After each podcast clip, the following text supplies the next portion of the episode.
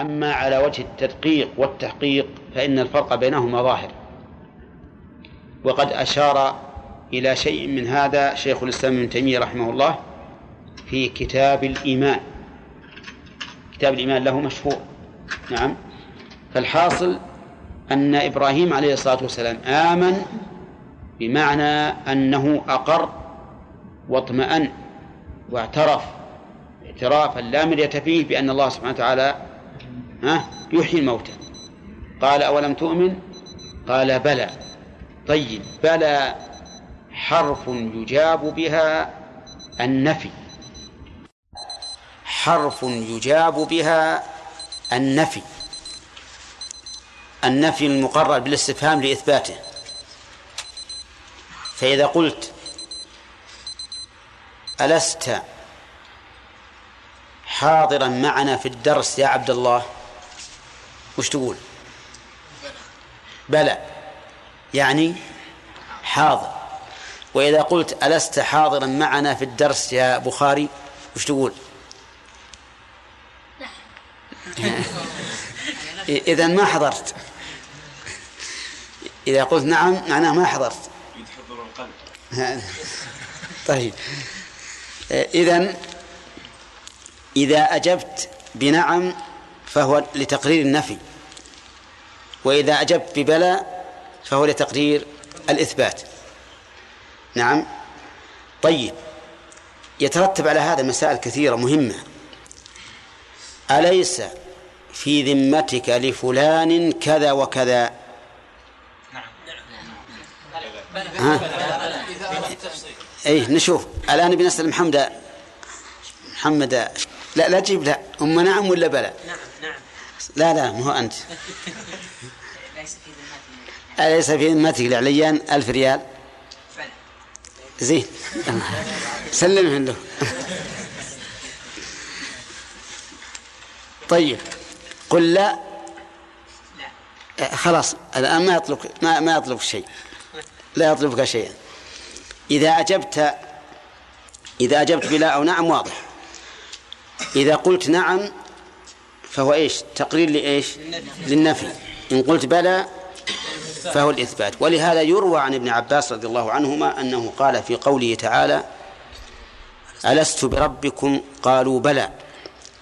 أنه قال لو قالوا نعم لكفروا. لأن المعنى لو لو قالوا نعم يعني لست بربنا. واضح يا؟ ها؟ جيد. ومع ذلك فإنه قد يجاب بنعم يراد بها بلى. كقول الشاعر أليس أليس الليل يجمع أم عمرو وإيانا فذاك لنا تداني؟ نعم وترى الهلال كما أراه ويغشاه النهار كما غشاني. ها؟ الآن؟ هذا الرجل أليس الليل؟ أليس الليل يجمع أم عمرو وإيانا فذاك لنا تداني؟ وش قال؟ نعم يعني؟ بلى يعني بلى يجمع. وهو لا يريد لا يريد النفي. قال وترى الشيف المسكين يكفي هذا هذا الجمع. وترى الهلال كما أراه. ما دام إني أنا أشوف الهلال وهي, وهي تشوف الهلال فهذا اجتماع. لكن المفلس ما إلا يقول هكذا. نعم. ويغشاها إيش؟ الظلام أظن. نسيت أو النهار كما غشاني. نسيت الكلمة هذه. المهم في قوله نعم وترى الهلال كما أراه. فهنا أجاب أليس بنعم يريد بذلك؟ بلى. طيب. إذن أولم تؤمن جوابها في الإثبات بلى ولهذا قال بلى ولكن ليطمئن قلبي أي ليزداد طمأنينة وإلا فقد كان مطمئنا من قوله أولم تؤمن؟ قال بلى ولكن ليطمئن أي ليزداد طمأنينة والطمأنينة كما نعلم جميعا هو هي الاستقرار. كما قال النبي عليه الصلاة والسلام قال اركع حتى تطمئن راكعا اسجد حتى تطمئن ساجدا أي تستقر وتبقى. ولكن ليطمئن قلبي فأراه الله تعالى الآية. قال فخذ أربعة من الطير فصرهن إليك ثم اجعل على كل جبل منهن جزءا. طيب قوله خذ أربعة من الطير أي الطيور هذه؟ لم يعينها الله عز وجل. ولهذا يعتبر أو تعتبر محاولة من من حاول تعيينهن من المفسرين محاولة لا فائدة منها. لأن لا يهمنا أكانت هذه الطيور وزا أم حماما أم غربانا أم أي نوع من من أنواع الطيور؟ لأن الله لم يبينها لنا. أربعة من الطير فصرهن إليك. صرهن من صار يصير أو من صار يصور. صرهن أي أملهن إليك. والصور الميل. ومنه الرجل الأصور التي مالت عينه إلى جانب من من جفنه. الرجل الأصور. نعم. يعني اللي مالت عينه. نعم. إلى جانب من جفنه. ويسمى الأحول. الأحول. ولهذا الناس حتى في عرف الناس الآن إذا واحد يناظر كذا يقول يصور صور بعينه يناظر الشمس يناظر القمر وما أشبه ذلك. فمعنى صرهن أي أملهن صرهن اضممهن اضممهن إليك. ففعل أخذ أربع من الطير وضمهن إليه وذبحهن ووزعهن أجزاء. قال ثم اجعل على كل جبل منهن جزءا.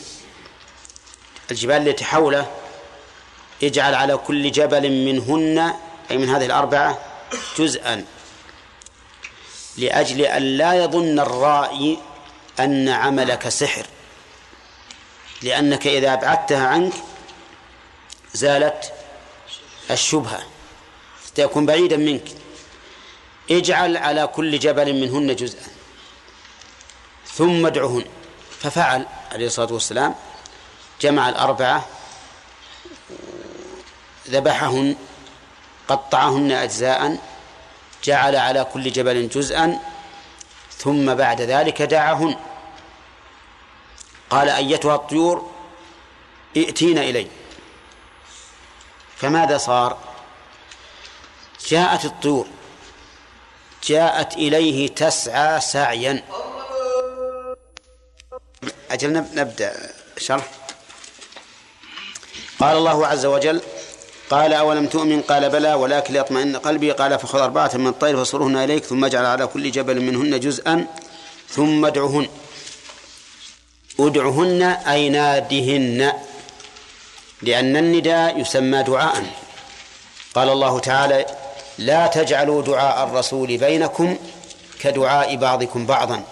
يعني لا تنادونه كما ينادي بعضكم بعضا فتقولون يا محمد ولكن قولوا يا رسول الله يا نبي الله ما أشبه ذلك. إذا ادعهن يعني ها نادهن يعني يقول أقبلنا أقبلنا قال الله تعالى يدعي يأتينك سعيا.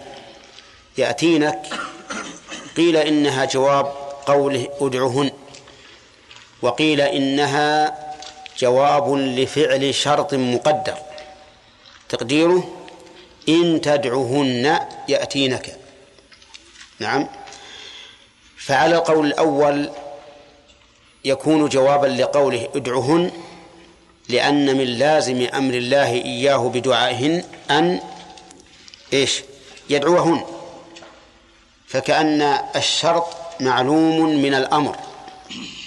وعلى القول الثاني لا إشكال. إذا جعلنا يأتينك جواب لفعل شرط محذوف يعني إن تدعهن يأتينك. يأتينك هذه جواب سواء قلنا جواب للفعل الأمر في ادعهن أو قلنا إنها جواب لشرط مقدر تقديره ها؟ إن تدعهن. فهي مبنية على السكون وليست مجزومة. مبنية على السكون في محل جزم. وإنما بنيت على السكون لاتصالها بماذا؟ بنون النسوة يأتينا يأتينك. وقوله يأتينك من باب أتى يأتي لا من باب آتى يؤتي. والفرق بين البابين أن آتى بالمد بمعنى أعطى. قال الله تعالى وآتيتم إحداهن قنطارا يعني أعطيتم إحداهن. وأما أتى فهي بمعنى جاء.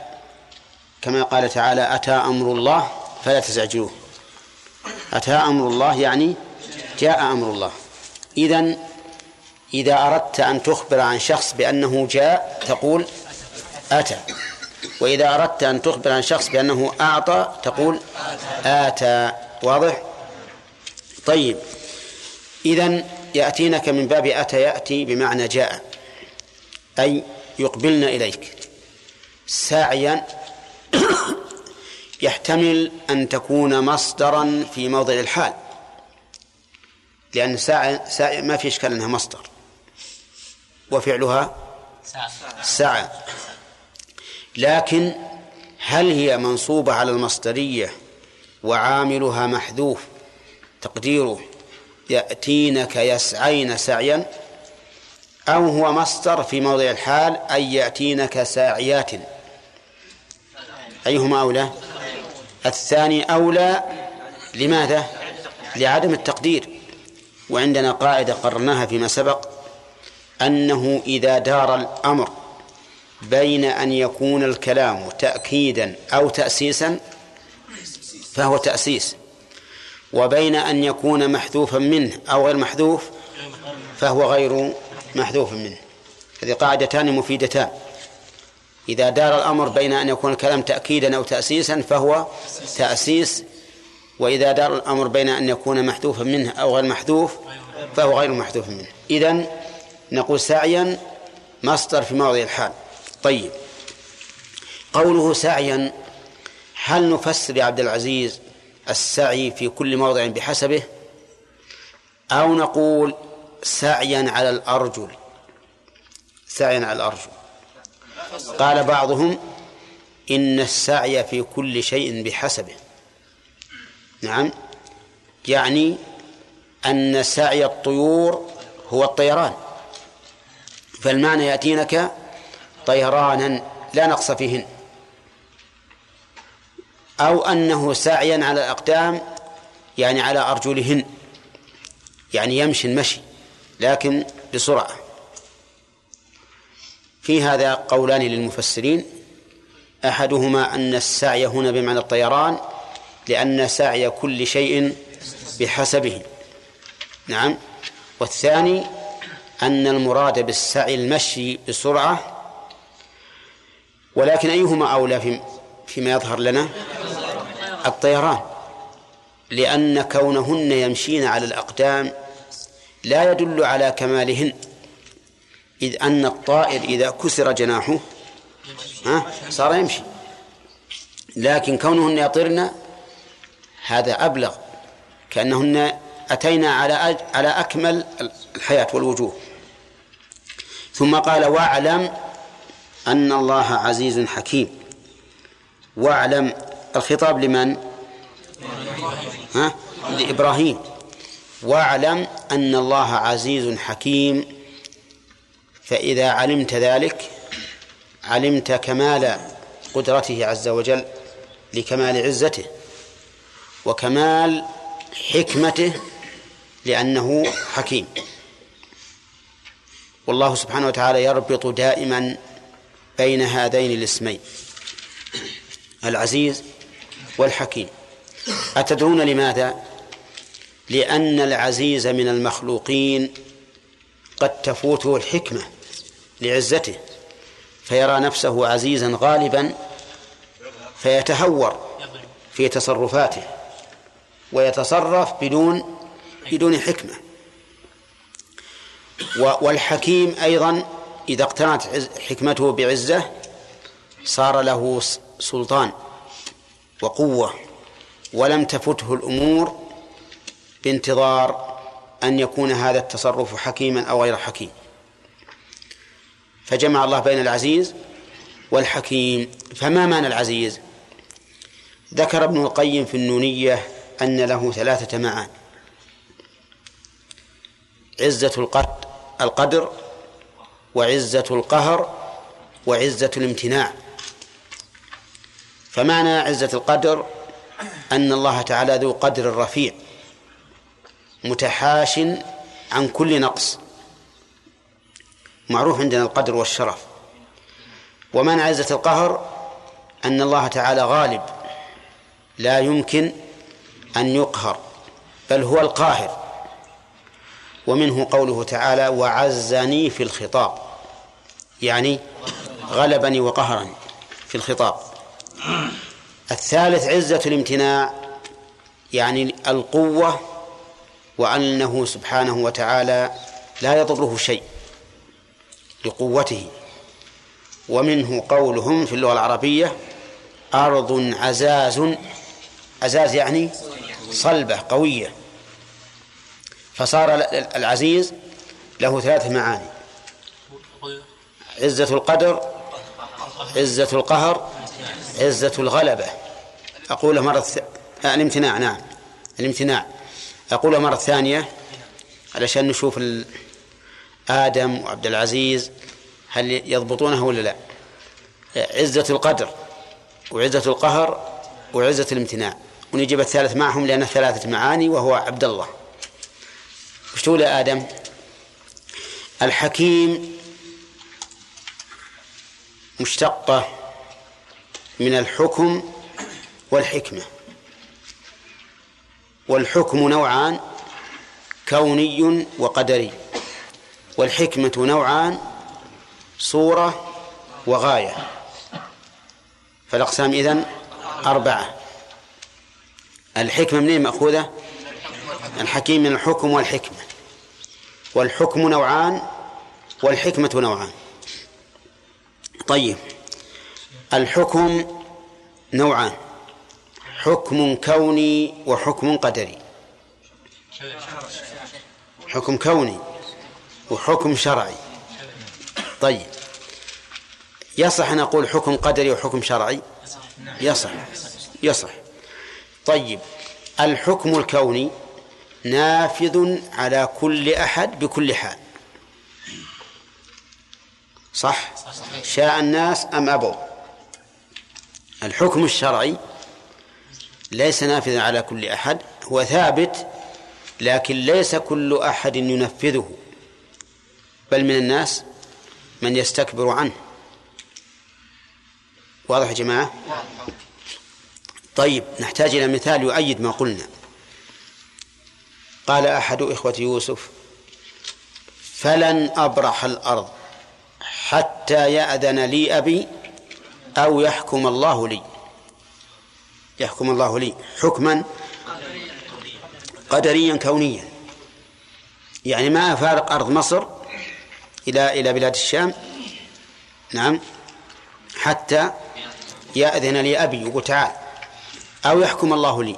يقدر ذلك سبحانه وتعالى. طيب. الحكم الشرعي حين ذكر الله عز وجل الأحكام المتعلقة بالنساء المهاجرات في سورة الممتحنة قال ذلكم حكم الله يحكم بينكم. هذا حكم شرعي. ومنه قوله تعالى أفحكم الجاهلية يبغون ومن أحسن من الله حكما لقوم يوقنون. وإن كان هذا يحتمل أن يكون أيضا شاملا للحكم القدري. طيب الحكمة أولا ما هي الحكمة؟ الحكمة هي وضع الشيء في موضعه بحيث لا يقول العقل إن هذا في موضع لا يليق بل يقول العقل الصريح إن هذا في موضعه اللائق به سواء كان كونيا أو شرعيا. قلنا إن الحكمة صورة وغاية فالصورة معناه أن يكون الشيء على صورة معينة. هذا حكمة. الصلاة مثلا كانت على هذا الوضع. حكمة ولا لا؟ الزكاة كون لا تجب إلا في أموال معينة وبقدر معين ولأناس معينين. حكمة ولا لا؟ طيب هذه في الأمور الشرعية. الأمور القدرية كون الإنسان على هذا الوجه ذو قامة مستقيم يمشي على رجلين حكمة ولا لا؟ وكون الحمار يمشي على أربع. حكمة. لو مشى على رجلين وش نحمل على رأسه؟ ما يصلح. نعم على ظهره. وعلى هذا فقس. هذه الحكمة إيش؟ القدرية. الكونية القدرية. هذه حكمة صورة. يعني كون الشيء على صورة معينة هذا يكون على صورة معينة موافقة للحكمة. هل يلزم أن نعلم حكمة كل شيء في صورته؟ أبدا. ما يلزم. يعني لو قال قائل لماذا صارت الصلاة أربع ركعات في الظهر والعصر والعشاء وركعتين في الفجر؟ ما تستطيع أن تعرف الحكمة. أليس كذلك؟ طيب. الحكمة الغائية ما هو الغرض من إيجاد هذا الشيء هذا واحد. وما هو الغرض من كونه على هذه الصفة؟ عرفتم؟ إذن الحكمة تتضمن الحكمة الغائية يعني لماذا كان على هذه الصورة المعينة هذه حكمة. ولماذا شرع؟ أو لماذا وقع إذا كان كونيا؟ هذا أيضا له حكمة. لو قال قائل ما الحكمة من الجدب؟ جدب الأرض وعدم النبات قحط المطر الفساد في الأرض. وش الحكم من هذا؟ ها؟ نعم ظهر الفساد في البر والبحر بما كسبت أيدي الناس ليذيقهم بعض الذي عملوا. وش الحكمة من خلق المؤذيات كالعقارب والحيات وشدة الحر وشدة البرد وما أشبه ذلك. ها؟ الحكمة لها عدة حكم. ذكرنا فيما مضى ست حكم لخلق هذه الأشياء المؤذية. نعم هذا نسميها حكمة إيش؟ غائية. طيب الحكمة من الشرائع. الحكمة من الشرائع. أولا التوحيد هو الأصل الأصيل لكل لإيجاد كل الخلق الإنس والجن. ثم هذه الشرائع المتفرعة هي له بمنزلة السقي. عندما تصلي كأنك تسقي قلبك مادة الحياة لأنك تتصل بمن؟ بالله عز وجل. تناجيه وتخاطبه. لكن ترى هذا أريد الصلاة التي فيها خطاب القلب واللسان لله عز وجل. وأكثر صلاتنا فيها خطاب اللسان. أكثر صلاتنا فيها خطاب اللسان فقط. القلب يخاطب من؟ ها؟ يختلف. يختلف. هذا يخاطب سيارته وهذا يخاطب عمارته وهذا يخاطب صاحبه يختلفون الناس. نعم؟ حتى ان أن الإنسان إذا تذكر أنه يوجس وأنه أخطأ ولف إلى صلاته يوم يدري الشيطان فاتح باب ثاني. خل هذا وراك يجي الثاني. ينتبه الإنسان يتجه لصلاته نعم؟ يفتح باب ثالث. باب ثالث. وتجد تجد هكذا أبواب تتفتح وكلها كلها ليس فيها مصلحة للإنسان. أحيانا إذا انتهت الصلاة بعد الهواجيس اللي من أو من الله أكبر إلى ورحمة الله ها؟ ذهبت إلى كلمة واحدة تكفيها عنها كلها. نعم؟ وأحيانا يمضي ويدبر ويغير ويقدم ويأخر في صلاته ولا انتهى من صلاته. ولا كل اللي هو جسمه ما له ثمرة. كله عادل عنه ما يبيه. هذا شيء واضح. نعم. إذن الحكمة من هذه العبادات المتفرعة على التوحيد هي تغذية القلب. تغذية القلب بالاتصال بالله عز وجل وزيادة الإيمان. ولهذا قال الله تعالى إن الصلاة تنهى عن الفحشاء والمنكر. ولذكر الله أكبر.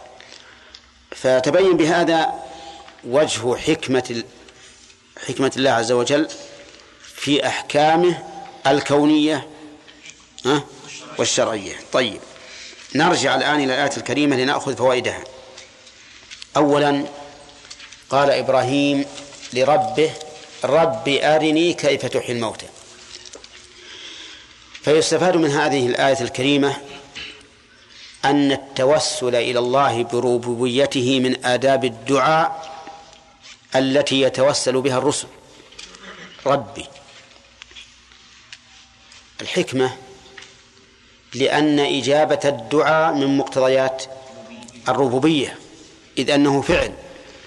وكل ما يتعلق بأفعال الرب فهو من مقتضيات الربوبية. طيب. ولهذا قال الرسول عليه الصلاة والسلام حين ذكر الرجل يطيل السفر يمد يديه إلى السماء يقول يا ربي يا رب. ولو تأملت أكثر أكثر أدعية القرآن وجدتها مصدرة بالرب. ويتفكرون في خلق السماوات والأرض ربنا ما خلقت هذا باطلا سبحانك فقنا عذاب النار. ربنا إنك من تدخل النار فقد أخزيته وما للظالمين من أنصار. ربنا إننا سمعنا مناديا ينادي الإيمان. أن آمنوا بربكم فآمنا إلى آخره. وما كان قولهم إلا أن قالوا ربنا اغفر لنا ذنوبنا وإسرافنا في أمرنا وثبت أقدامنا وانصرنا على القوم الكافرين. لا تكثرون التردد. وثبت أقدامنا وانصرنا على القوم الكافرين. ربنا اغفر لنا. لأن إجابة الدعاء من مقتضيات الربوبية. طيب إذا نستفيد من هذا أنه من أن من آداب الدعاء أن يتوسل الإنسان الداعي إلى الله بربوبيته. طيب. ومن فوائد الآية الكريمة أنه لا حرج على الإنسان أن يطلب ما يزداد به يقينه. ها؟ لقوله أرني كيف تحيي الموتى. لأنه إذا رأى بعينه لا شك أنه يزداد. ومنها أنه ليس خبر اليقين كعين اليقين. ها. أرني كيف تحيي الموتى.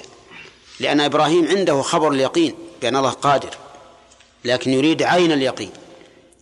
ومنها أن عين اليقين أكمل من خبر اليقين ولهذا جاء في الحديث ليس الخبر كالمعاينة.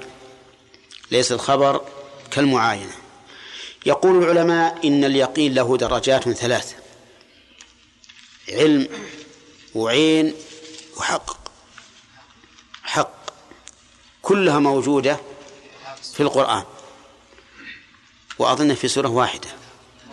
لا في سورتين. كلا لو تعلمون علم اليقين. بعدها لترون جواب لو.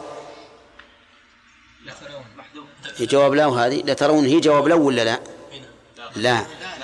ولهذا يجب الوقوف.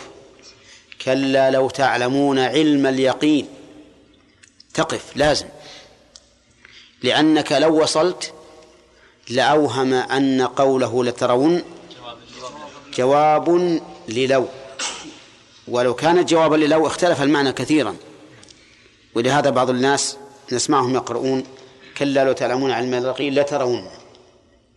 هذا مو صحيح. لأن لترون جواب لقسم محذوف. تقديره؟ والله لترون. طيب ثم لترونها عين اليقين. هذا علم اليقين؟ ها؟ وعين اليقين. أين حق اليقين؟ في آخر سورة الواقعة. إن هذا لهو حق اليقين. حق اليقين. نضرب مثالا يوضح الأمر.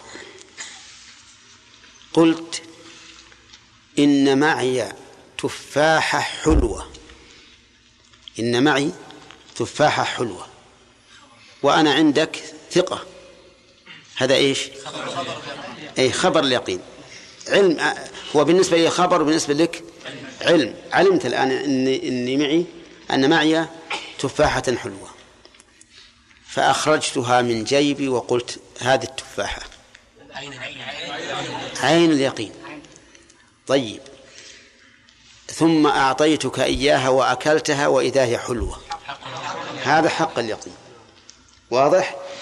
طيب. هذا الفرق بين علم اليقين وعين اليقين وحق اليقين. طيب. إبراهيم عليه الصلاة والسلام كان عنده علم اليقين بلا شك أن الله قادر على إحياء الموتى لكن يريد عين اليقين. يريد عين اليقين. نعم. ولهذا قال الله له أولم تؤمن؟ قال بلى. ولكن ليطمئن قلبي. طيب. يقول رب أرني كيف تحيي الموتى؟ قولك كيف تحيي الموتى؟ ومن فوائد الآية إثبات أفعال الله الاختيارية. بمعنى أن الله سبحانه وتعالى له أفعال تتعلق بمشيئته. في قوله الموتى ومن فوائدها تمام قدرة الله سبحانه وتعالى بإحياء الموتى نعم. وعليه جاءت الآية الكريمة. زعم الذين كفروا أن ليبعثوا قل بلى وربي لتبعثن فكفرهم بإنكار البعث. طيب ومن فوائدها إثبات الكلام لله عز وجل. ها؟ قال أولم تؤمن؟ نعم. قال فخذ أربعة. طيب والله سبحانه وتعالى يتكلم بما شاء متى شاء كيف شاء.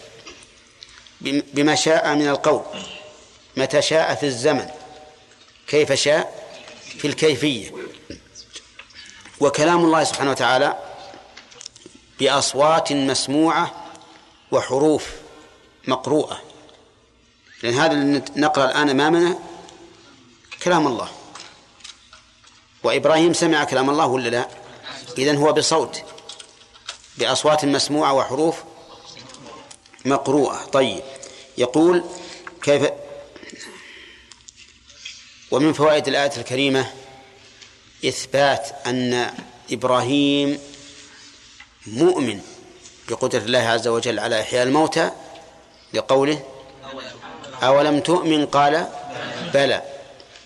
نعم قال بلى. فإن قلت كيف تجمع بين هذا وبين ما ثبت في الصحيح؟ صحيح البخاري أن النبي صلى الله عليه وسلم قال نحن أحق بالشك من إبراهيم. شوف نحن أحق بالشك من إبراهيم. فأثبت شكا فينا وفي إبراهيم وأننا أحق بالشك من إبراهيم. فالجواب أن الحديث لا يراد به هذا المعنى. لأن هذا معنى يخالف الواقع. فهل عند الرسول عليه الصلاة والسلام شك في إحياء الموتى؟ لا. لكن المعنى أن إبراهيم لم يشك. فلو قدر أنه يشك فنحن أحق بالشك منه. وما دام وما دام الشك منتفيا في حقنا فهو في حقه أشد انتفاء. لأننا لو قدر الشك في هذا الباب لكنا إيش؟ أحق بالشك من إبراهيم. فإذا علم أننا الآن نؤمن بأن الله قادر فإبراهيم أولى منا بالإيمان. هذا هو معنى الحديث ولا يحتمل غيره.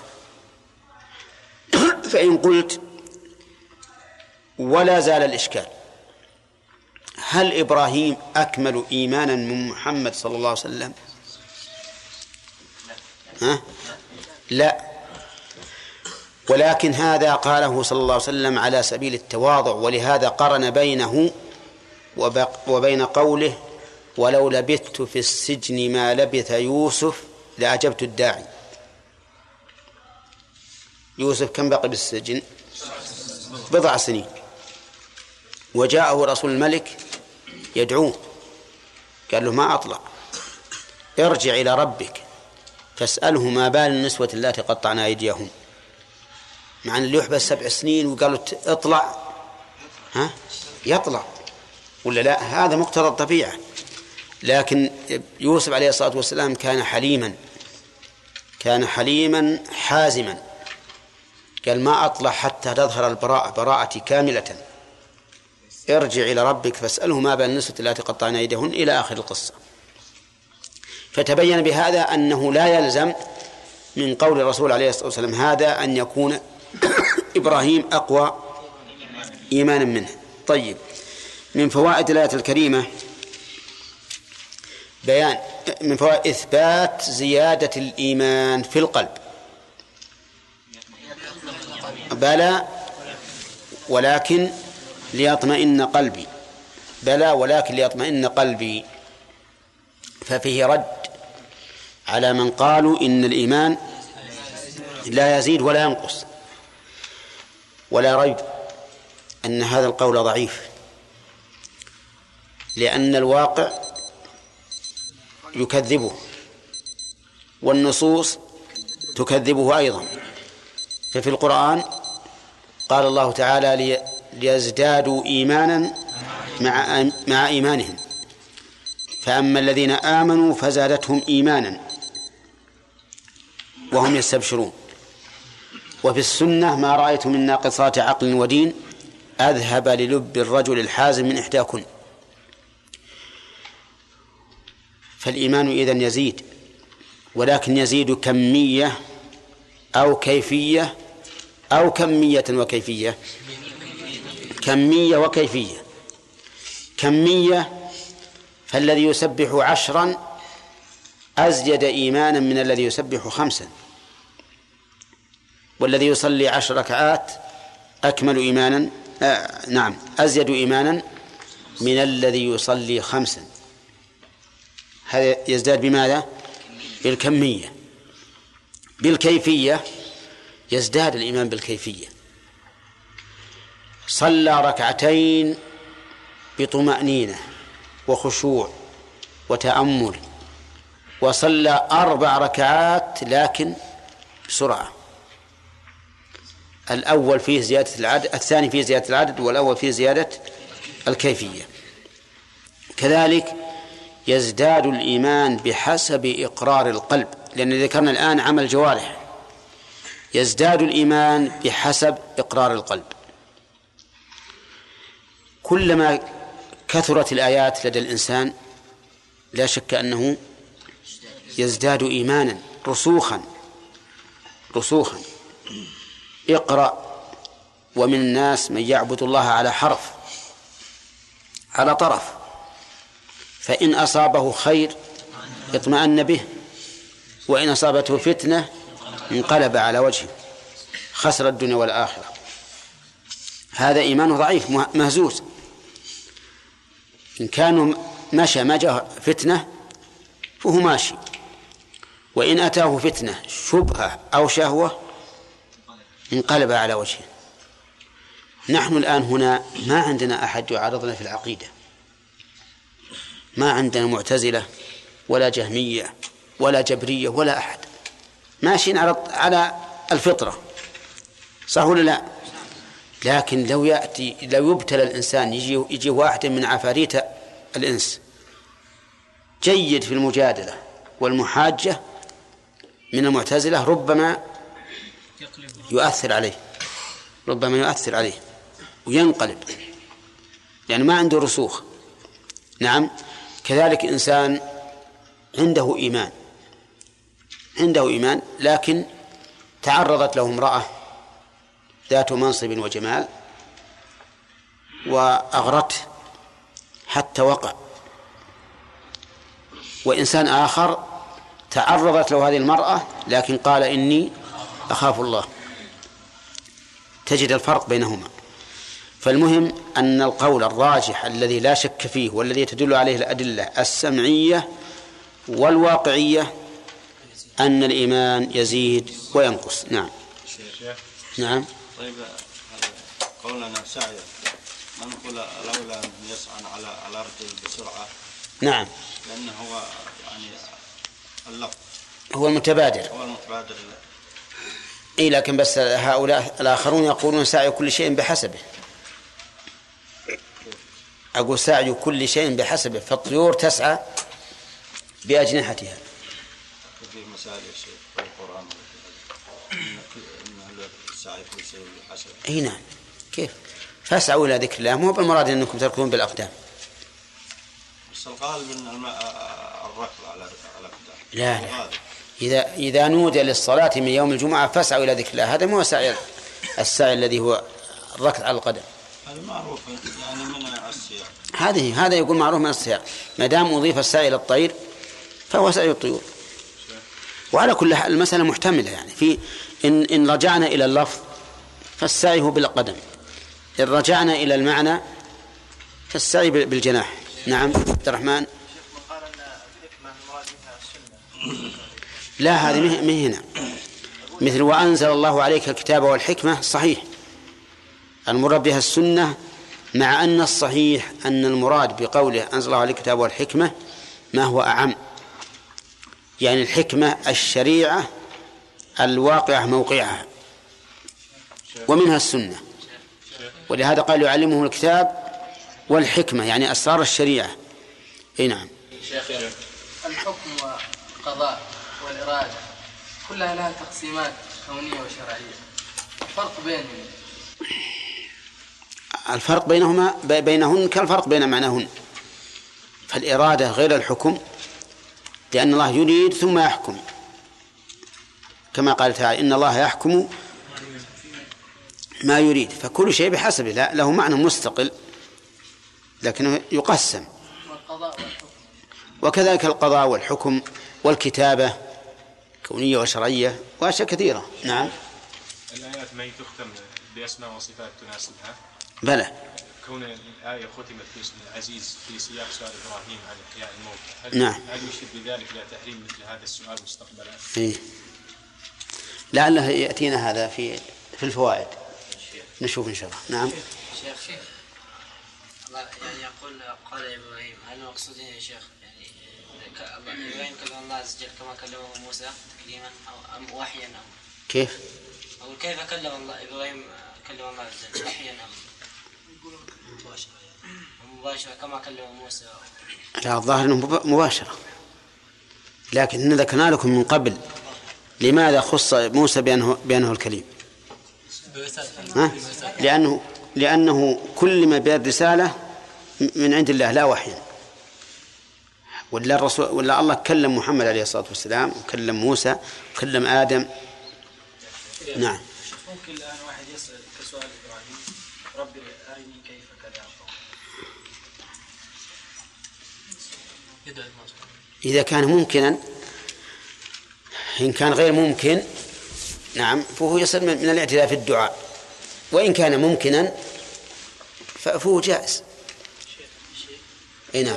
لا اخذت السؤال يا عبد الرحمن. شيبه يا شيخ القدرة قلنا القوة أقوى من القدرة.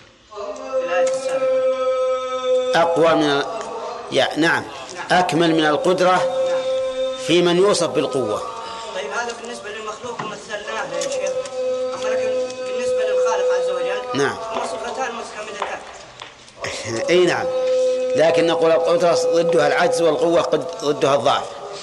طيب هذا بالنسبة للمخلوق وحتى بالخالق ولهذا قال وما كان الله ليعجزه من شيء في السماوات ولا في الأرض إنه كان عليما قديرا. نعم ما يكون من جهة الكمال يا شيخ. بس هذا التنويع في الآيات. لا هذا لا لا. القدرة يقابلها العجز. لا شك. الله أكبر الله أكبر الله أكبر الله أكبر. الاعتقاد التي تطرأ على المؤمنين من الناس نعم. على الأنبياء؟ والله ربما وهذا على تفسير ابن عباس رضي الله عنهما قال إن أرجى آية في القرآن هي هذه الآية وقال غيره أرجى آية في القرآن قوله تعالى قل يا عبادي الذين أسرفوا على أنفسهم لا تقنطوا من رحمة الله وقال آخرون أرجى آية إن الله لا يغفر أن يشرك به ويغفر ما دون ذلك لمن يشاء. ابن عباس رضي الله عنه قال إن هذا الوساوس التي يلقيها الشيطان في قلب الإنسان يغفر الله للإنسان فيها. ولهذا قال أولم تؤمن؟ قال بلى. فهذا الوسواس الذي قد يعتري الإنسان يرتفع ولا يضر. وجعل بعض العلماء وجعل بعض العلماء منه قوله تعالى حتى إذا استيأس الرسل وظنوا أنهم قد كذبوا جاءهم نصرنا. نعم. ما نجعل منه قوله تعالى وما أرسلنا من رسول ولا نبي إلا إذا تمنى. لا لا مه من هذا النوع. لأن هذاك الشيطان يلقي في في أمنيته. لأنه قد يلقي الشيطان في أمنيته يعني لا ما هي بأمنيته ما يتمناه في قلبه. الصواب أن الأمنية هنا بمعنى القراءة. كقوله تعالى ومنهم أميون لا يعلمون الكتاب إلا أماني وأن الشيطان قد يسمع على لسان النبي ما يرضاه الشيطان ولا يرضاه النبي. نعم. بعض إعراب القرآن. الرجيم. قال الله تبارك وتعالى مثل الذين ينفقون أموالهم في سبيل الله. ها؟ بسم الله الرحمن الرحيم. أعوذ بالله من الشيطان الرجيم. قال بلى ولكن ليطمئن قلبي هذا اللي وقفنا عليه ها؟ فيه أيضا جواز الاقتصار في الجواب على الحرف الدال عليه. جواز الاقتصار في الجواب على الحرف الدال عليه. من أين يؤخذ؟ من قوله بلى. وعليه فلو قيل للرجل أولم تطلق زوجتك؟ فقال بلى. طلقت. ولو قيل للرجل أزوجت فلانا؟ قال نعم. انعقد نعم. لأن حرف الجواب يغني عن ذكر الجملة. وفيه أيضا من فوائد ال- الآية الكريمة الرد على من قال إن الإيمان لا يزيد ولا ينقص. لقوله ولكن ليطمئن قلبي فإن الطمأنينة زيادة إيمان وقوة. ومن فوائد الآية الكريمة أيضا جواز امتحان الله عز وجل العبد بما يزداد به إيمانه. لقوله خذ أربعة من الطير إلى آخر إلى قوله آه، يأتينك سعيا. ومن فوائدها أيضا كمال قدرة الله آدم. كمال قدرة الله تعالى حيث حصل إحياء الموتى أي إحياء هذه الطيور بمجرد دعوة إبراهيم إياهن. أقبلنا فأقبلنا سعيا. ومن فوائد الآية الكريمة إثبات اسمين من أسماء الله وهما العزيز والحكيم. وإثبات ما تضمناه من الصفة وهي العزة والحكمة لأن كل اسم من أسماء الله فهو متضمن لصفة ولا عكس. يعني ليس كل صفة يؤخذ منها اسم لكن كل اسم يؤخذ منه صفة. لماذا؟ لأن أسماء الله عز وجل أعلام وأوصاف بخلاف أسماء الإنسان فقد تكون أعلاما وأوصافا وقد والغالب عليها أنها مجرد مجرد أعلام ومن فوائد الآية الكريمة أنه ليس الخبر كالمعاينة؟ لقوله أرني كيف تحيي الموتى. ودرجات اليقين ثلاث علم وعين وحق. علم اليقين عين اليقين وحق اليقين. أيهما أيها أعلى؟ حق اليقين. ويظهر ذلك بالمثال. فإذا قلت فإذا قلت لك آه، إن عندي تفاحة حلوة فهذا علم اليقين. فإذا أريتك إياها فهو عين اليقين فإذا أكلتها فهذا حق اليقين. كذا؟ طيب. الكفار وعدوا النار وعدوا النار. فإذا رأوها يوم القيامة فهو عين اليقين. ورأى المجرمون النار فظنوا أنهم واقعوها. فإذا دخلوها فهو حق اليقين. طيب. آه، ثم نبدأ الدرس الجديد الآن. قال الله تعالى مثل الذين ينفقون أموالهم في سبيل الله كمثل حبة أنبت السبع سنابل. مثل يطلق المثل على الشبه ويطلق المثل على الصفة. فإن ذكر مماثل فالمراد به الشبه. وإلا فهو فالمراد به الصفة.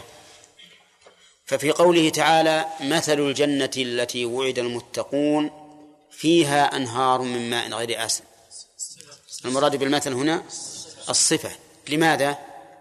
لأنه لم يذكر المماثل. أما إذا قيل مثل هذا كمثل هذا فهذا بمعنى الشبه.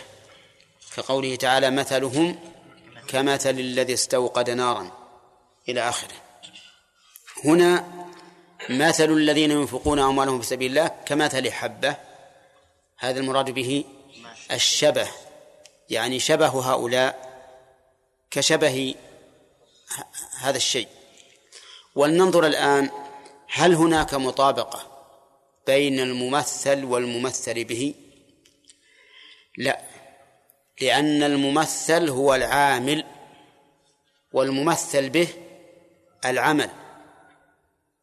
فالحبة ليست بإزاء المنفق لكنها بإزاء المنفق ولا لا؟ طيب ما الذي يكون بإزاء المنفق؟ المنفق. ها؟ زارع الحبة. زارع الحبة. ولهذا قال بعض العلماء إن الآية فيها تقدير. إما في الخبر إما في المبتدأ وإما في الخبر. فإما أن يقدر مثل عمل الذين ينفقون أموالهم ها؟ كمثل حبة أو يقدر مثل الذين ينفقون أموالهم في سبيل الله كمثل زارع حبة أنبت السبع سنابل. أما هنا في الآية الكريمة ففيها في الحقيقة اختصار اختصار لفائدة وهي أنه أن هذا التمثيل انتظم تمثيل العامل والعمل. انتظم تمثيل العامل والعمل. مثل الذين كمثل حبة. إذن لا بد من عمل ولا بد من عامل. فالمثل انتظم انتظمهما جميعا. وهذا من بلاغة القرآن. قوله مثل الذين ينفقون. ما معنى الإنفاق؟ معناه البذل. البذل. والأموال جمع مال وهو كل ما يتموله الإنسان من أعيان أو منافع. من أعيان أو منافع. الأعيان مثل ها؟ كالدراهم والدنانير والسيارات والدور وما أشبه ذلك. والمنافع كالعين المستأجرة. فإن فإن المستأجر مالك للمنفعة. مالك للمنفعة. المهم أن المال يشمل وش يشمل الأعيان والمنافع كل ما يملكه الإنسان من عين أو منفعة فهو مال. وقوله في سبيل الله سبيل بمعنى طريق وسبيل الله سبحانه وتعالى هو شرعه. لأنه يهدي إليه ويوصل إليه. قال الله تعالى وأن هذا صراطي مستقيما فاتبعوه ولا تتبعوا السبل فتفرق بكم عن سبيله. فالسبيل بمعنى الشرع وأضيف إلى الله لسببين. السبب الأول أنه هو الذي وضعه لعباده وشرعه لهم. والسبب الثاني أنه موصل إليه أنه موصل إليه. ويضاف السبيل أحيانا إلى سالك السبيل. فيقال سبيل المؤمنين كما قال الله تعالى ومن يشاقق الرسول من بعد ما تبين له الهدى ويتبع غير سبيل المؤمنين يرحمك الله. هل بينهما تناقض؟ لا. لأنه يضاف إلى المؤمنين باعتبار أنهم هم الذين سلكوه. وإلى الله باعتبار أنه الذي وضعه وأنه موصل إليه. كما أن السبيل أيضا يضاف إلى سالكيه من غير المؤمنين. قال الله تعالى عن, موسى لأخيه هارون وأصلح ولا تتبع سبيل المفسدين. وقال تعالى الرسول عليه الصلاة والسلام ولا تتبع سبيل الذين لا يعلمون. وقال تعالى ولتستبين سبيل المجرمين. إلى غير ذلك من الآيات. وذلك لأن السبيل هو الطريق فيضاف إلى كل أحد بحسبه. طيب في سبيل الله قلت المراد بذلك في شرع الله لأن شرع الله هو سبيله. ومعنى إنفاقهم في شرع الله؟ أن يكون ذلك إخلاصا لله واتباعا لشرعه. فمن نوى بإنفاقه غير الله فليس في سبيل الله. مثل؟ نعم. أن مثل الرياء. رجل أنفق أنفق في الجهاد. أو أنفق في الصدقة على المساكين. لكنه أنفق ليقال إن فلانا جواد. أو إنه كريم. هذا ليس في سبيل الله. حقل العمل في سبيل الله ولا لا؟ يعني هذا رجل أخذ ماله راح تصدقه على الفقراء أو ذهب إلى إلى إلى إلى, إلى الذين يقبلون للجهاد فأعطاهم. الحقل هذا الحقل. يعني مكان العمل. في سبيل الله ولا لا؟ لكن عمل هذا الإنسان ليس في سبيل الله. ليش؟ لأنه مرائي. ما قصد وجه الله عز وجل. إذن ما ما أراد السبيل الذي يوصل إلى الله ولا يهمه أن يقبل الله منه أو أن لا يقبل. لا يهم. المهم أن يقال عند الناس إنه رجل كريم. نعم أو جواد. طيب. في سبيل الله أيضا لا بد أن يكون على حسب شريعة الله.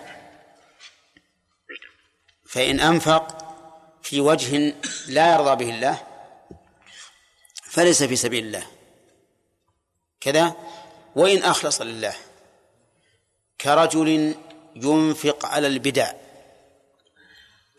إنسان يقول أنا أنا أريد بذلك وجه الله لكن ينفق على البدع. وهذا كثير. كبناء الربط للصوفية المنحرفة.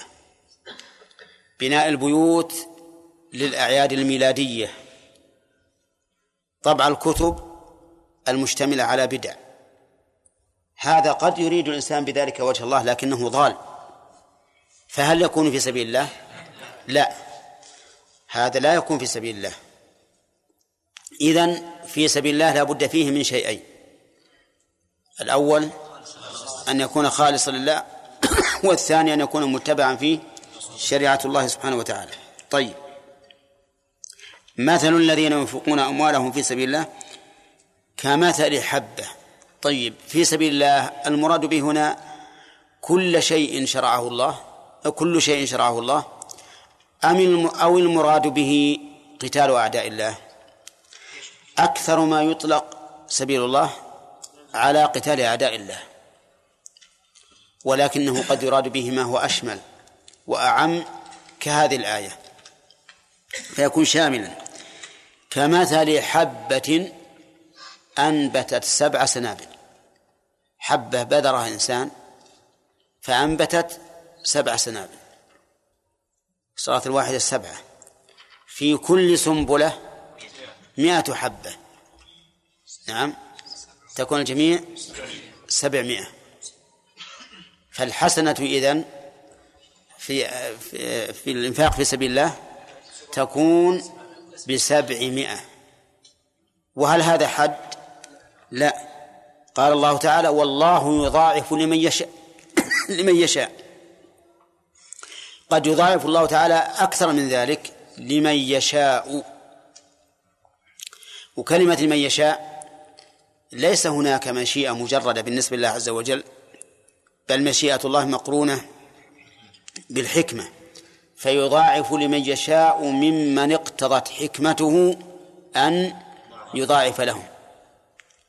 وأسباب مضاعفة العمل تقدمت لنا وذكرنا أن أسبابها كم؟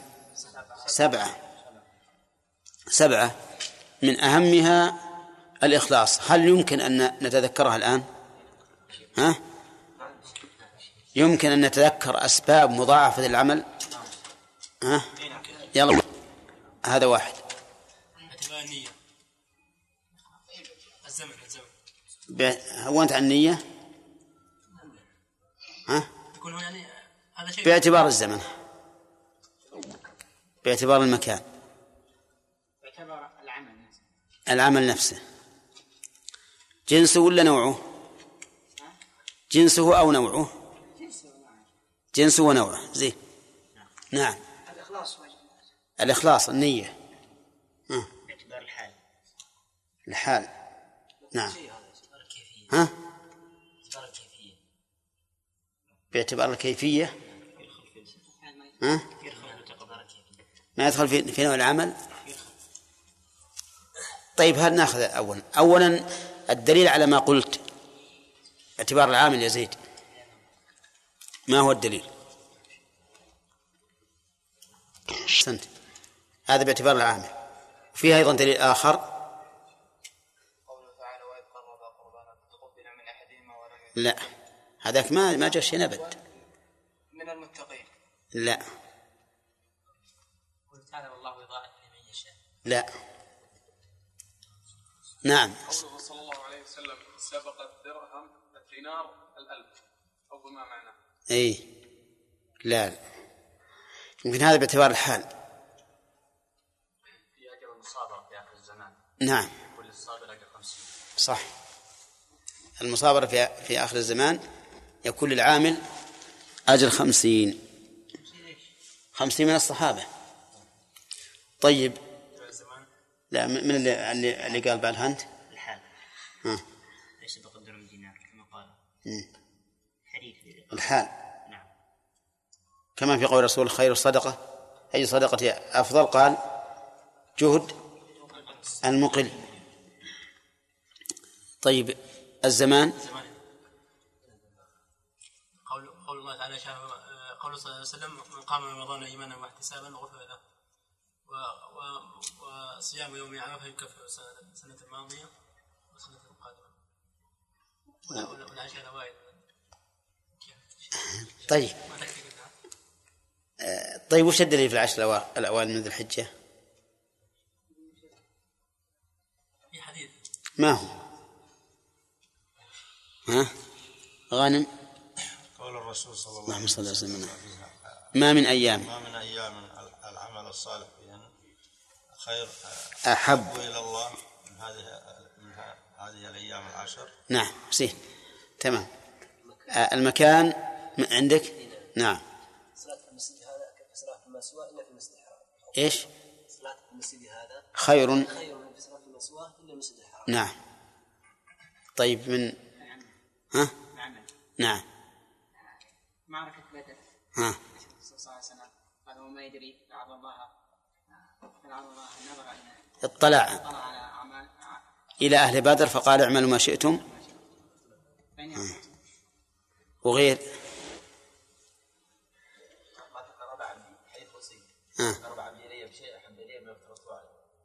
صح.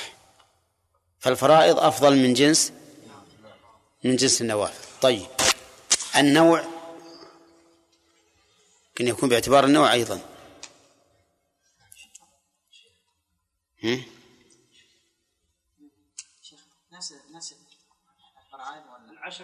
الفرائض جنس. الفرائض جنس. ونفس الفرائض تختلف. فالصلاة أفضل من الزكاة والزكاة أفضل من الصيام وصلاة العصر أفضل من غيرها. باعتبار إي نعم. وباعتبار النوع.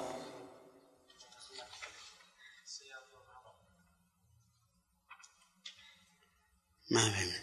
ما ما أعلم. طيب لماذا لا نقول الصلاة أفضل- من الزكاة؟ ها؟ شوف الآن جنس الفرائض أفضل من النوافل. هذا جنس. الجنس هو الذي تحته أنواع. هو مر علينا هذا في تعريف الجنس؟ الجنس هو الذي تحته أنواع. الفرائض تحتها أنواع. صلاة زكاة صيام حج. ولا لا؟ طيب. إذن الصلاة أفضل من الزكاة. الزكاة أفضل من الصيام. واضح؟ هذا باعتبار النوع. الدليل إن إن الصلاة من تركها فهو كافر والزكاة ورد فيها من عقوبات ما لم يرد في في الصيام والحج. بقينا أيضا النوافل. تختلف ولا ما تختلف؟ تختلف. بعضها أوكد من بعض. هذا باعتبار النوع. وش باقي علينا؟ خمسة هذولي. الحال. كيفية العمل كيفية العمل. الكيفية؟ نعم. نعم. كلما كان الإنسان أتبع في عبادته للرسول صلى الله عليه وسلم كان أكمل. فصلاة بخشوع أفضل من صلاة بلا خشوع. نعم. نعم. باعتبار النية. الاختلاف باعتبار النية وهذا الأخير ينبغي أن يكون هو الأول. لأن لأنه لأن له تأثيرا عظيما بالغا. طيب إذن عندنا نرجع إلى إلى درس القرآن. قال قال الله عز وجل والله يضاعف لمن يشاء. هل هو على إطلاقه؟ وأنه يضاعف سبحانه وتعالى لمجرد المشيئة؟ لا. بل يضاعف لمن يشاء ممن اقتضت حكمته أن يضاعف له. لأنه سبقنا قاعدة أن كل شيء علق بمشيئة الله فإنه فإن المراد به المشيئة المقرونة بالحكمة. واستدللنا لذلك بقوله تعالى وما تشاءون إلا أن يشاء الله إن الله كان عليما حكيما. نعم. قال والله واسع عليم. والله واسع ومن سعته عز وجل سعة فضله وثوابه. واسع يعني في كل صفاته علمه أوسع العلوم رحمته أوسع الرحمة وحلمه أوسع الحلم وعطاؤه أوسع العطاء وعلى هذا فقس. فكل صفاته فإنها صفات واسعة عظيمة عليا. وعليم آه، أي ذو علم والعلم هو إدراك الشيء على ما هو عليه إدراكا جازما مطابقا هو على ما هو عليه. إدراك الشيء على ما هو عليه إدراكا جازما. صح؟ سئل متى غزوة بدر؟ قال في السنة الخامسة. تأكد؟ قال متأكد. مثل ما أنك تكلمني الآن. يقول هذا ما هو ما هو علم. يسمى جهلا مركبا. يسمى جهلا مركبا. طيب سألناه عن غزوة بدر فقال لا أدري يا أيمن. عالم ولا غير عالم؟ بس يا شيخ السؤال واحد ها؟ اي ما يعلم اي هل هو عالم ولا غير عالم؟ هو غير عالم. غير عالم. صح. ولكن هذا يسمى جهلا بسيطا يعني غير مركب. طيب سألناه عن غزوة بدر قال إما في الثانية أو في الثالثة ويترجح عندي أنها في الثانية. آه علم؟ هذا ظن لأنه ما جزم. الثالثة تسمى؟ لا. شوف الثانية لأنه قال يغ... أظن أنها في الثانية. هذا ظن. أو الثالثة وهم. طيب. قال لا أدري أفي الثانية أم في الثالثة. هذا شك. تمام؟ طيب هذه الإدرا... أنواع الإدراكات. والله واسع عليم. نأخذ. قال الذين ينفقون أموالهم في سبيل الله ثم لا يتبعون ما أنفقوا منا ولا أذى لهم أجرهم عند ربهم ولا خوف عليهم ولا هم يحزنون. في الذين ينفقون أموالهم هذه مبتدأ. خبرها لهم أجرهم عند ربهم جملة جملة لهم أجرهم عند ربهم. يقول الله عز وجل لما بين فيما سبق الإخلاص وهو سابق على على الإنفاق والمتابعة وهي سابقة على الإنفاق ذكر هنا الذين ينفقون أموالهم في سبيل الله ثم يوجد منهم ثم يعدم منهم ما يبطل نفقتهم. يعني لأن النفقة لها شروط سابقة ولها مبطلات لاحقة. الشروط السابقة الإخلاص والمتابعة أن تكون في سبيل الله والشروط اللاحقة أن لا تتبع ما بالمن والأذى. يعني قد ينفق الإنسان ماله في سبيل الله على الشريعة على وجه الشريعة لكن يتبع هذا الإنفاق منا أو أذى بالنسبة للمنفق عليهم فذكر بعد قال الذين ينفقون أموالهم في سبيل الله ثم لا يتبعون ما أنفقوا منا ولا أذى. أما الأول الذين ينفقون أموالهم في سبيل الله فقد سبق الكلام عليه. ثم أي بعد الإنفاق. وأتى بثم الدالة على الترتيب والتراخي. يعني ثم لا يتبعون ولو بعد مدة. ما أنفقوا منا ولا أذى.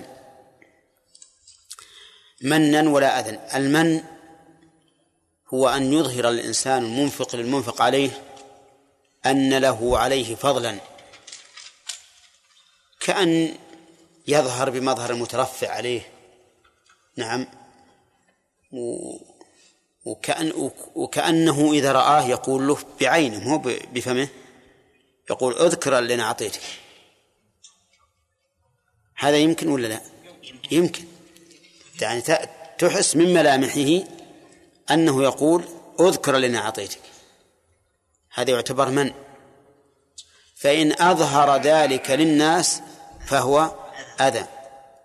إن أظهره للناس فهو أذى.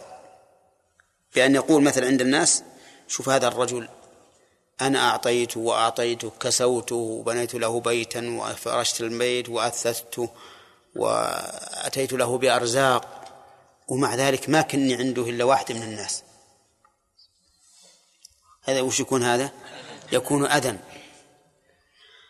فالذي يمن على المعطى أو يؤذيه بالقول الدال على منته عليه هذا يبطل يبطل أجره بهذا السبب. والذي لا يتبع ما أنفق منا ولا أذى له الأجر كاملا. ولهذا قال لهم أجرهم عند ربهم.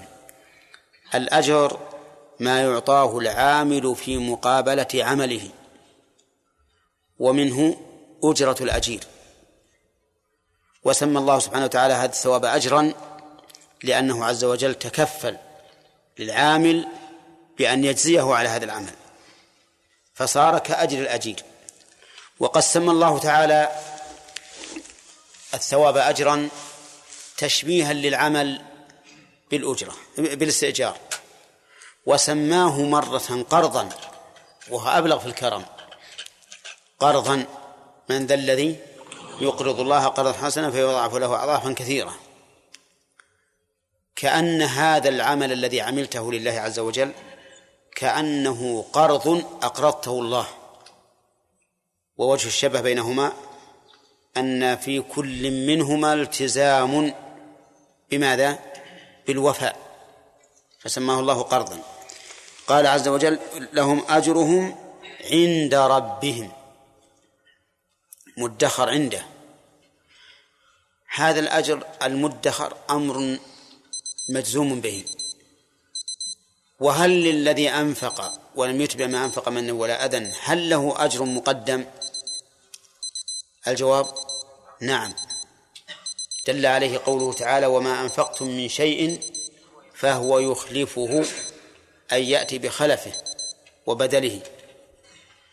فتبين الآن أن للإنسان المنفق في سبيل الله الذي لم يتبع ما أنفق من ولا أذى له أجر مدخر عند الله تكون الحسنة سبعمائة وله ثواب عاجل.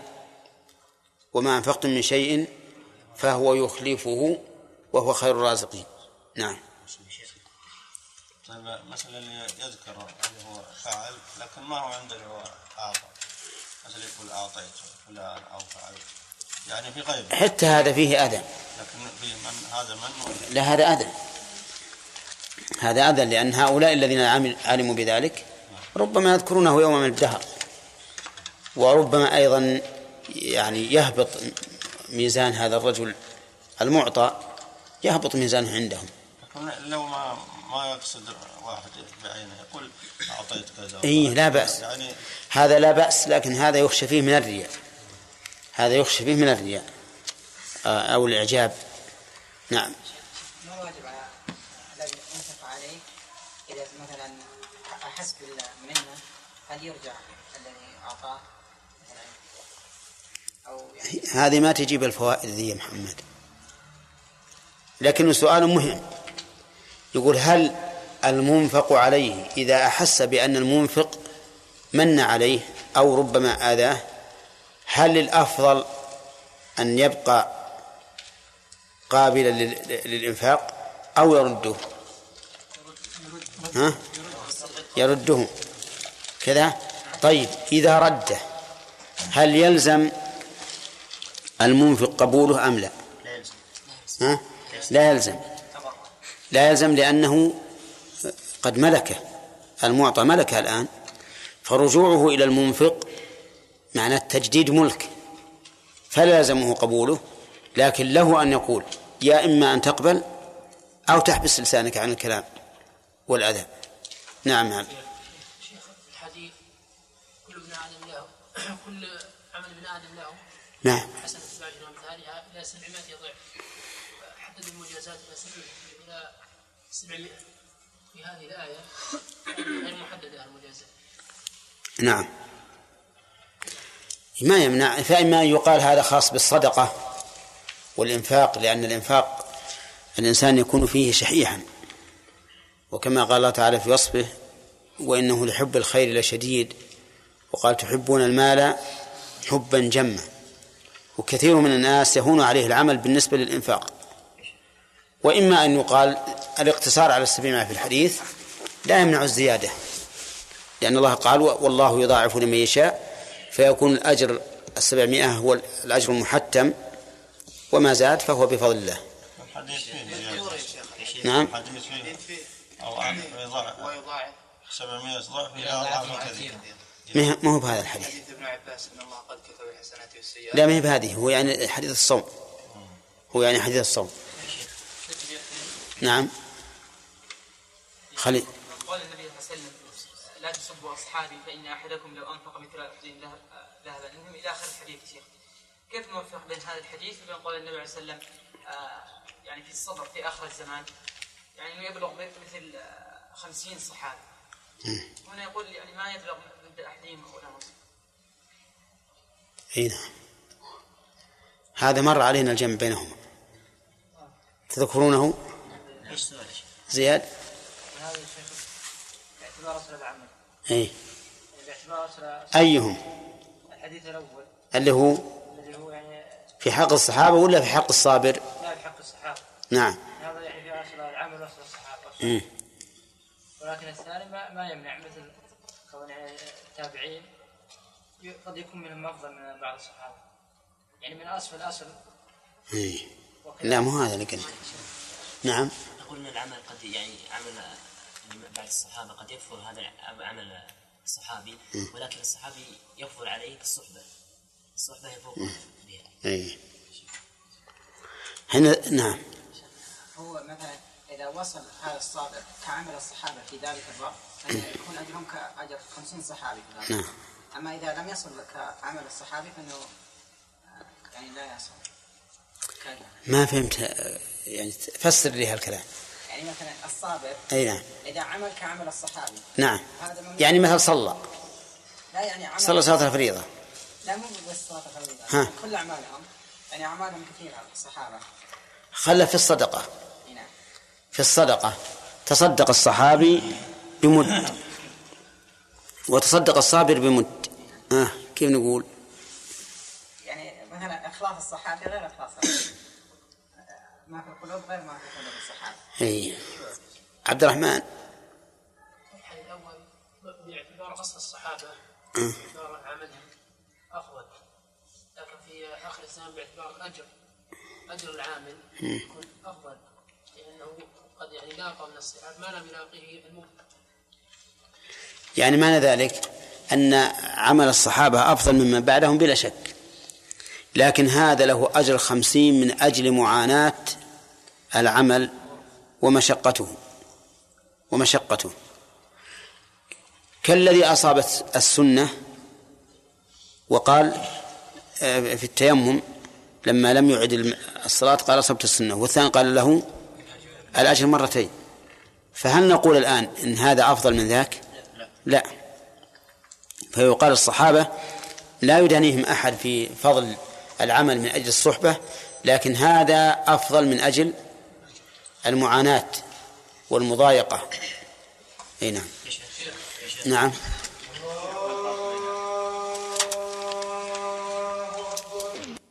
كويس واسع وكبير إي نعم. الفرق بينهما أن الواسع من السعه وهو بلوغ غاية الشيء. وأما الكبير فإنه يعود إلى الذات و- والصفة وهي الكبرياء فقط.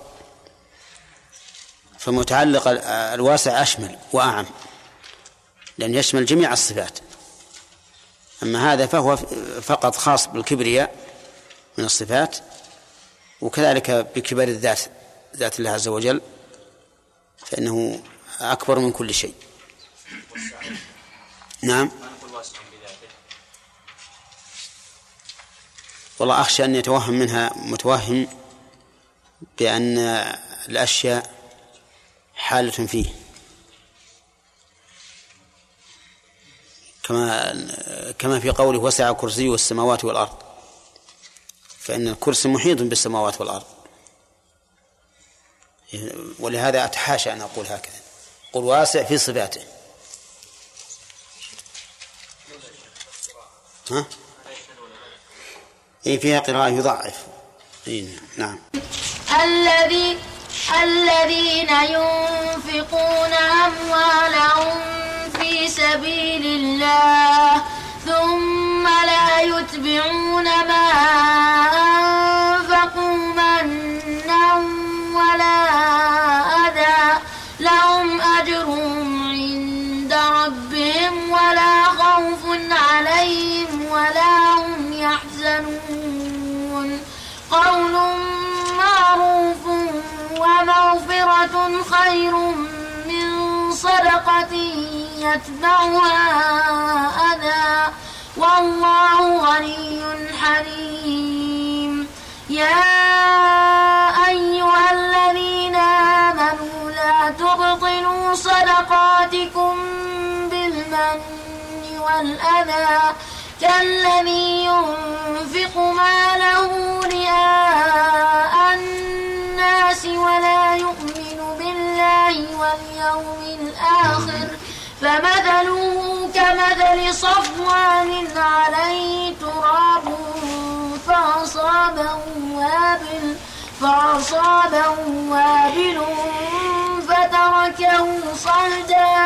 فتركه صلدا لا يقدرون على شيء مما كسبوا. والله لا يهدي القوم الكافرين. بس.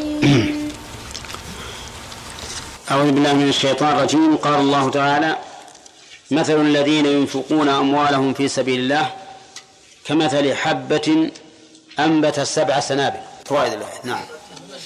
ها؟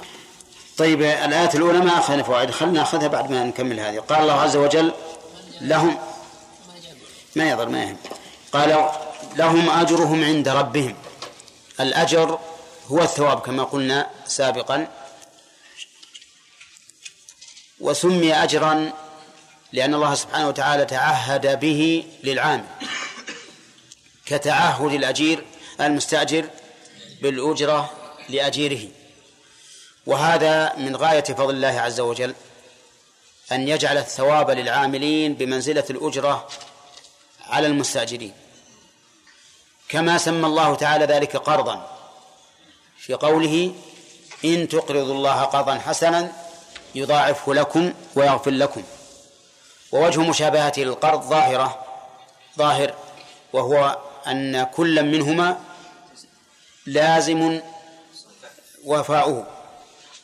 فكأن الله عز وجل لكرمه وإحسانه جعل البذل من أجله والإنفاق من أجله بمنزلة القرض الذي يلزم المقترض وفاءه وفاؤه. وقوله عند ربهم لهم أجرهم عند ربهم. أصل العندية تكون في المكان تكون في المكان وقد يراد بها ما ما يعم المكان أو الالتزام. كما تقول عندي لفلان كذا وكذا. أي في عهدي وفي ذمتي له كذا وكذا. حتى وإن لم يكن ذلك عنده في مكانه. فالعندية قد يراد بها المكان وقد يراد بها ما يلتزم به الإنسان في ذمته وعهده.